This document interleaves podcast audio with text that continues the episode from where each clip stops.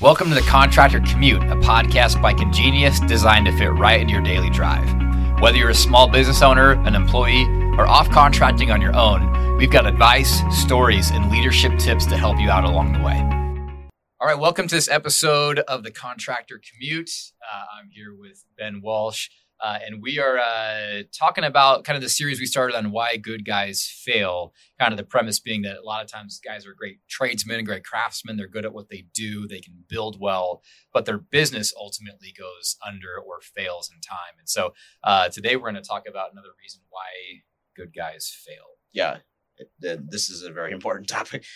You've never heard the story of the bricklayer. I have not. yeah. Some guys listening to this might have heard this before, but I still enjoy it every time I read it.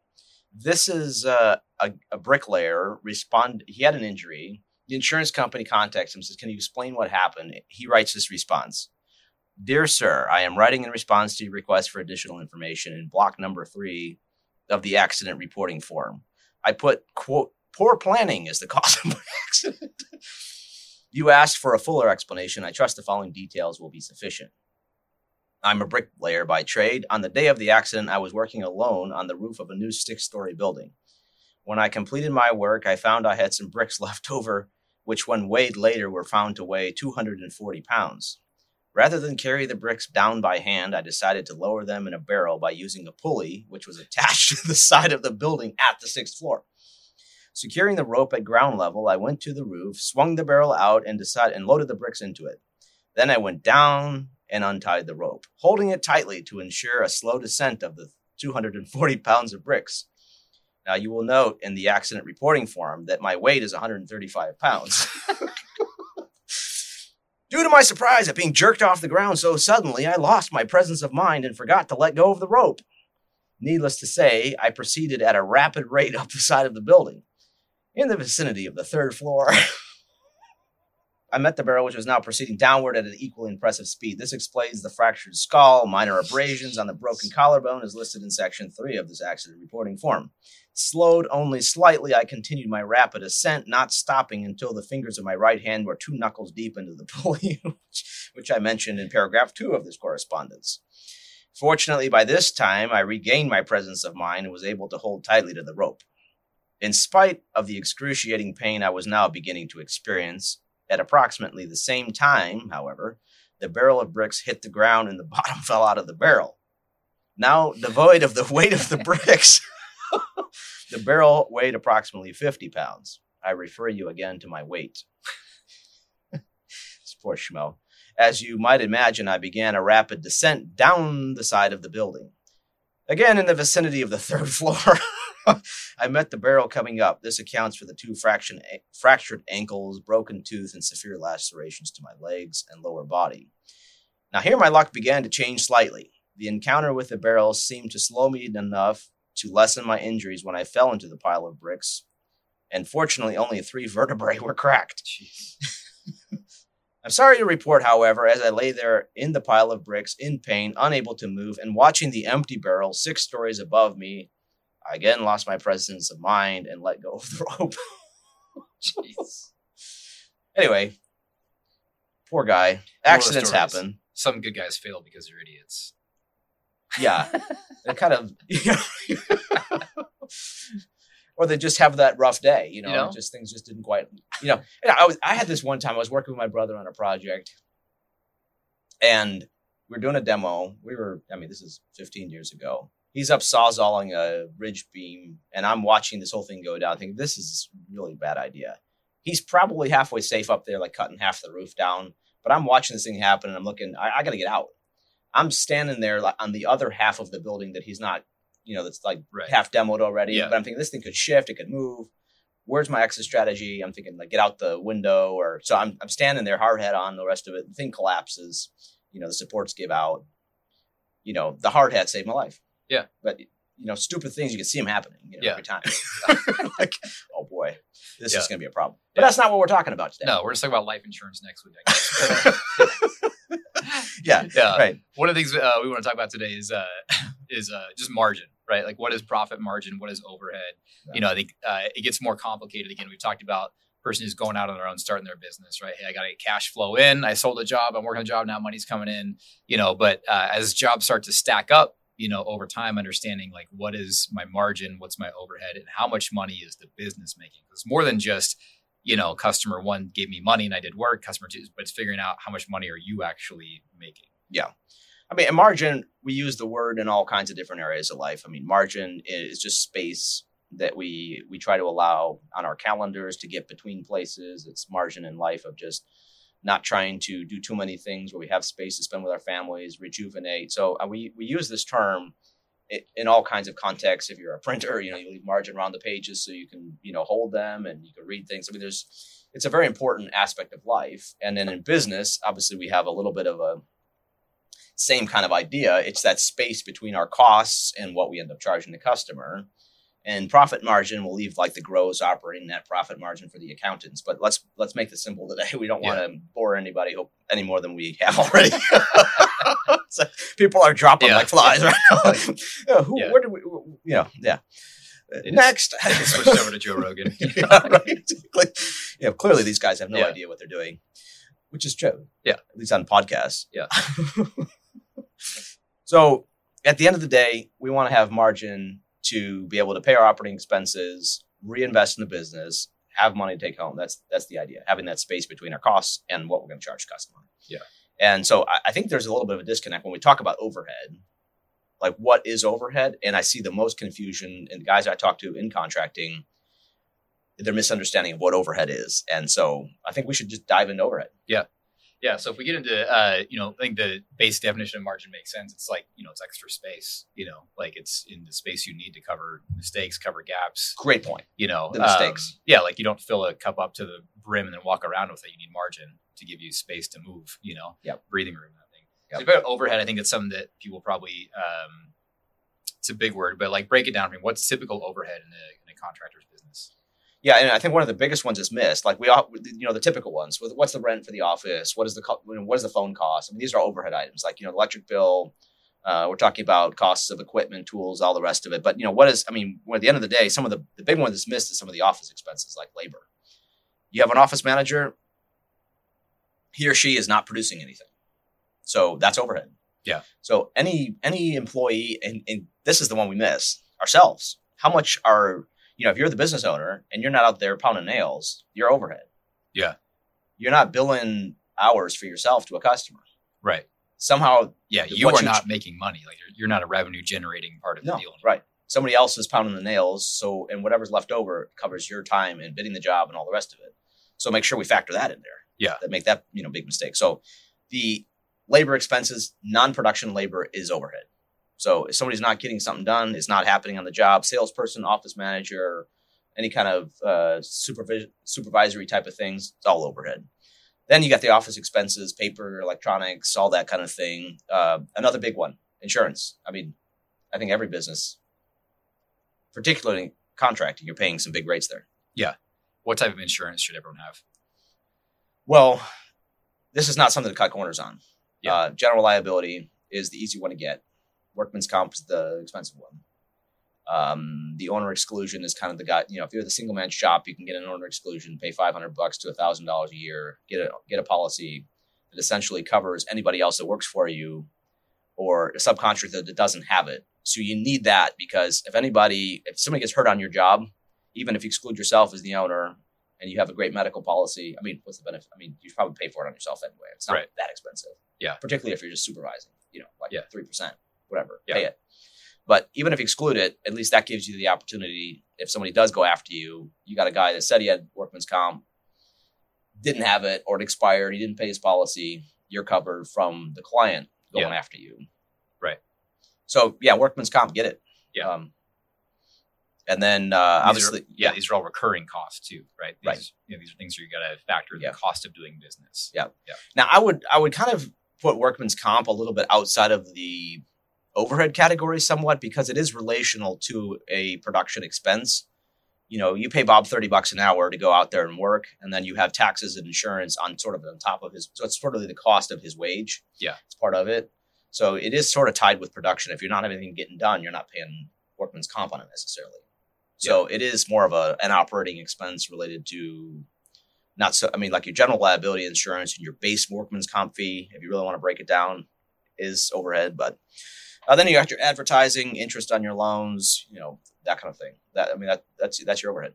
Yeah, that's basically your cost of doing business, right? Yeah. Like, so I think you know, someone goes into business, and this might sound very generic, but you know, customer one pays you ten thousand dollars for a job, you didn't make ten thousand dollars. Yep. Right. Like you have your overhead costs, you got to factor in to figure out how much are you actually making. And the fun thing about this is it goes up over time. So suddenly you go from Yeah. Yeah. you know, and it's tough to track too. I mean, here you, you we, we go into business together. We're having a great old time. We got one truck and you know pouches, and the rest of it costs us hardly anything to, to do business. Then we're like, let's get legit, get an office, hire an office manager, and we're like, we're still charging ten percent overhead. I think it kind of gets into the whole, it, it, you know, where we have this scenario where two guys could be charging different markup rates off of their costs of things Mm-hmm. you might be charging thousand dollars to do a job. I'm sorry, your cost for the job are thousand dollars. You mark it up twenty percent. I come along, my costs are identical, but I mark it up thirty percent. Say we both walk away with ten percent profit at the end of the day, assuming our costs are the same. Well, I just got higher overhead than you. do. Right.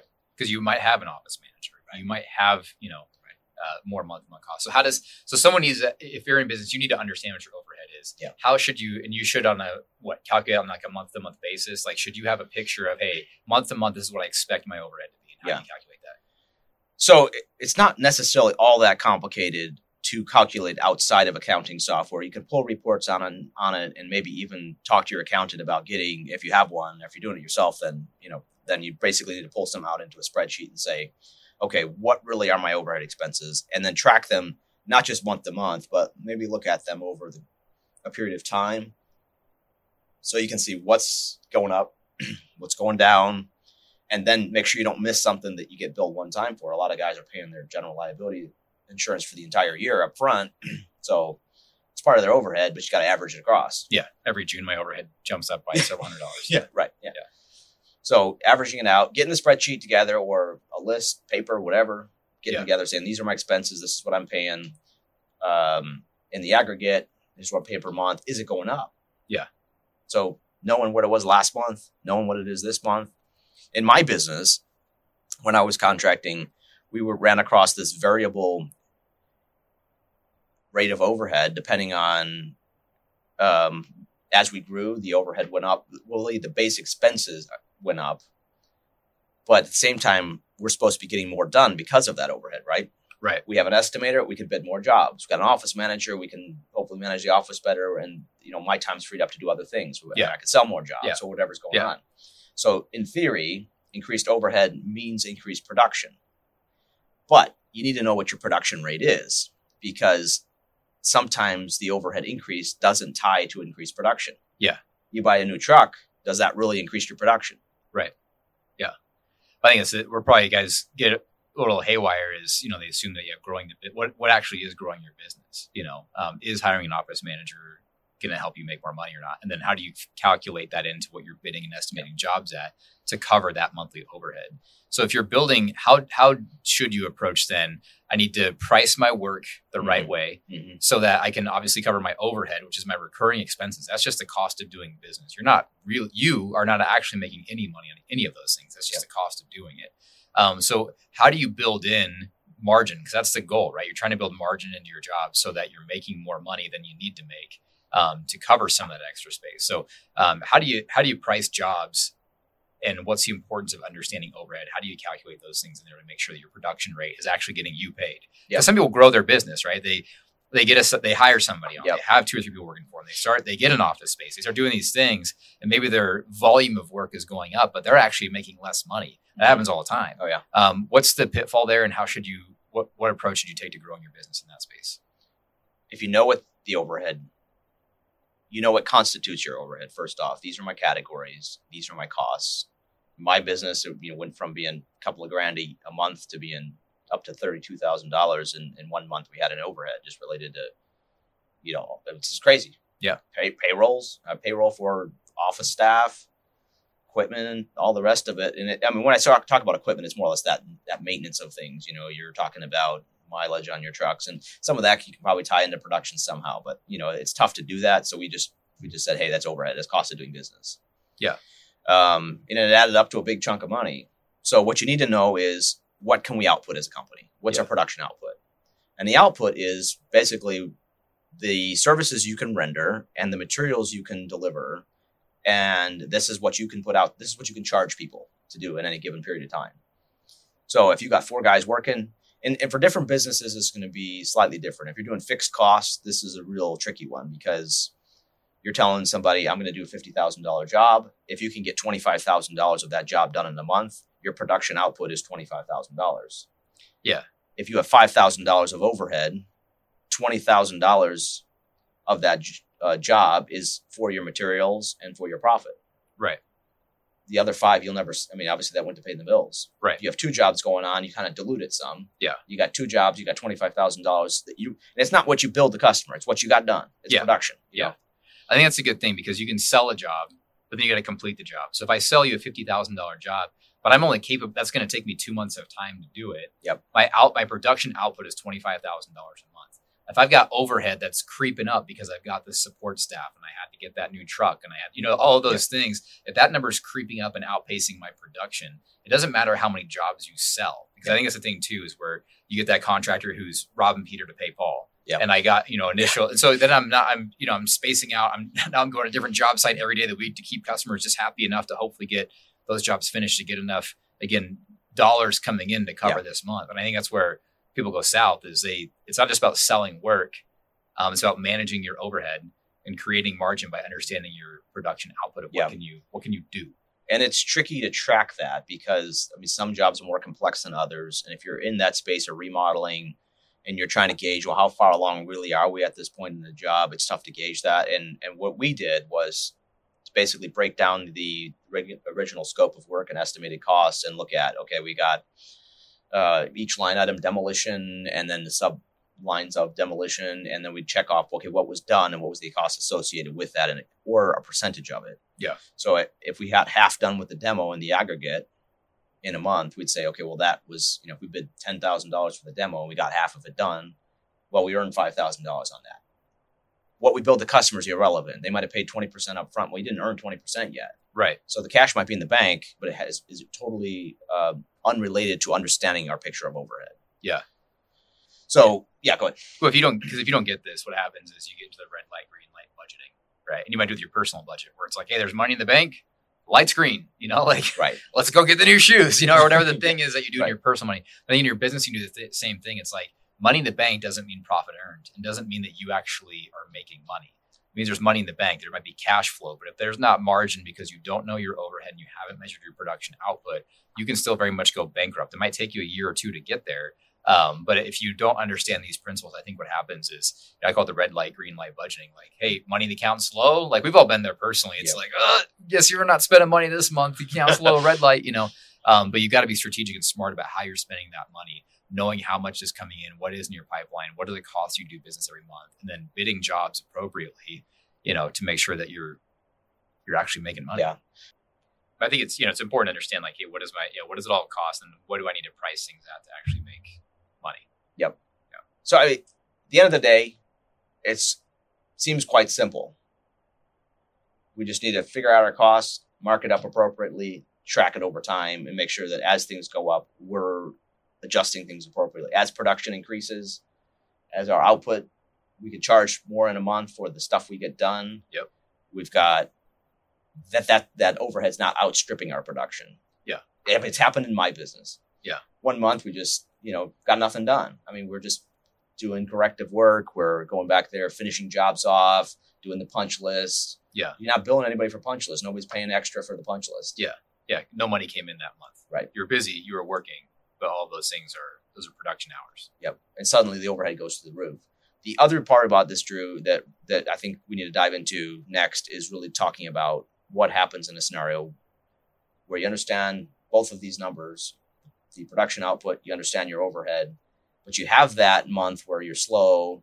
You need to be able to track and see what how that fits in the overall picture and understand the overhead over time because you know your production rate over time. Yeah, because you're gonna have feast and famine, right? Yep. You're gonna have months that go really well and months that don't. Yep. You know, um, and, and planning for that in advance, so you're not going month to month, week to week, hoping you can make ends meet. You know, again, going back to where we started, which was creating margin for yourself. Yep. And some of that's margin is it's obviously financial, but when you can create margin financially, it also gives you some margin mentally, right? To where you are not stressed out over every single thing because you've got some margin that you've baked into the process. So it sounds really heady. I mean, we talked about some, you know, Yeah. throwing math around. Yeah. Not everybody loves math. A lot of us hate Right. it. But at the end of the day, diving into this and really trying to understand it would just do wonders for your business. It's Yeah. something every guy's got to figure out. Yeah. And it's it's one of those things that I mean, it's part of what we're doing as a business and developing our software is, is really trying to na- nail Yeah. this problem. We're trying to help guys get, create predictable outcomes. You know, Yep. like how do you know? I mean, math might be math, but you want to know, like, what I really want to know is, am I making money or not? At the end of the month, what was my profit? How much money am I taking home? Can I take my family on vacation or not? You know, like Yep. those are things you got to know. And at the end of the day, if you don't have a math based process uh, in line about what is your overhead, what's your margin, how much money are you making, how much you need to charge to create that outcome for yourself, um, you'll end up not getting it. You know, you're going to be in the back seat of your own car hoping that you arrive to profitability with someone else driving. I think understanding this and getting a grip puts you back in the driving, the, the driver's seat of your own business, making sure you can get where you need to go financially to make sure you're sustainable, you're profitable, and you're enjoying your work, enjoying your life. You know, when we implemented this in my business, it was revolutionary. When I understood week to week what the overhead was for the previous week based on how we averaged it across, like saying, Yeah. well, this is we're paying this amount of money every month. We could figure out the overhead percentage weekly because we knew how much we produced. So we'd say this is the rate that goes up, and this we would track that over time. It was so freeing because we know what we made last week. right? We know we Yeah. knew if we made money. Yeah. And then the other fun thing about this too is if you knew you lost money, you'd say, well, why? Yeah. And so suddenly you'd, you'd have that data that you really say, oh, you know what, we did something for free. Let's go charge that guy. Let's you know have Yeah. the conversation. Right. Let's do a change order. And Yeah. so I mean, it's, it does wonders for your business. So Especially as you grow, you know, the Yep. bigger you get, the more Yep. this has to be dialed in. All right, Ben, I appreciate the time. Uh, again, talking about why good guys fail and how do we help overcome some of those uh, roadblocks and pitfalls of the business. Understanding margin, overhead, big part of it. So thanks for talking us through it. thanks, Drew.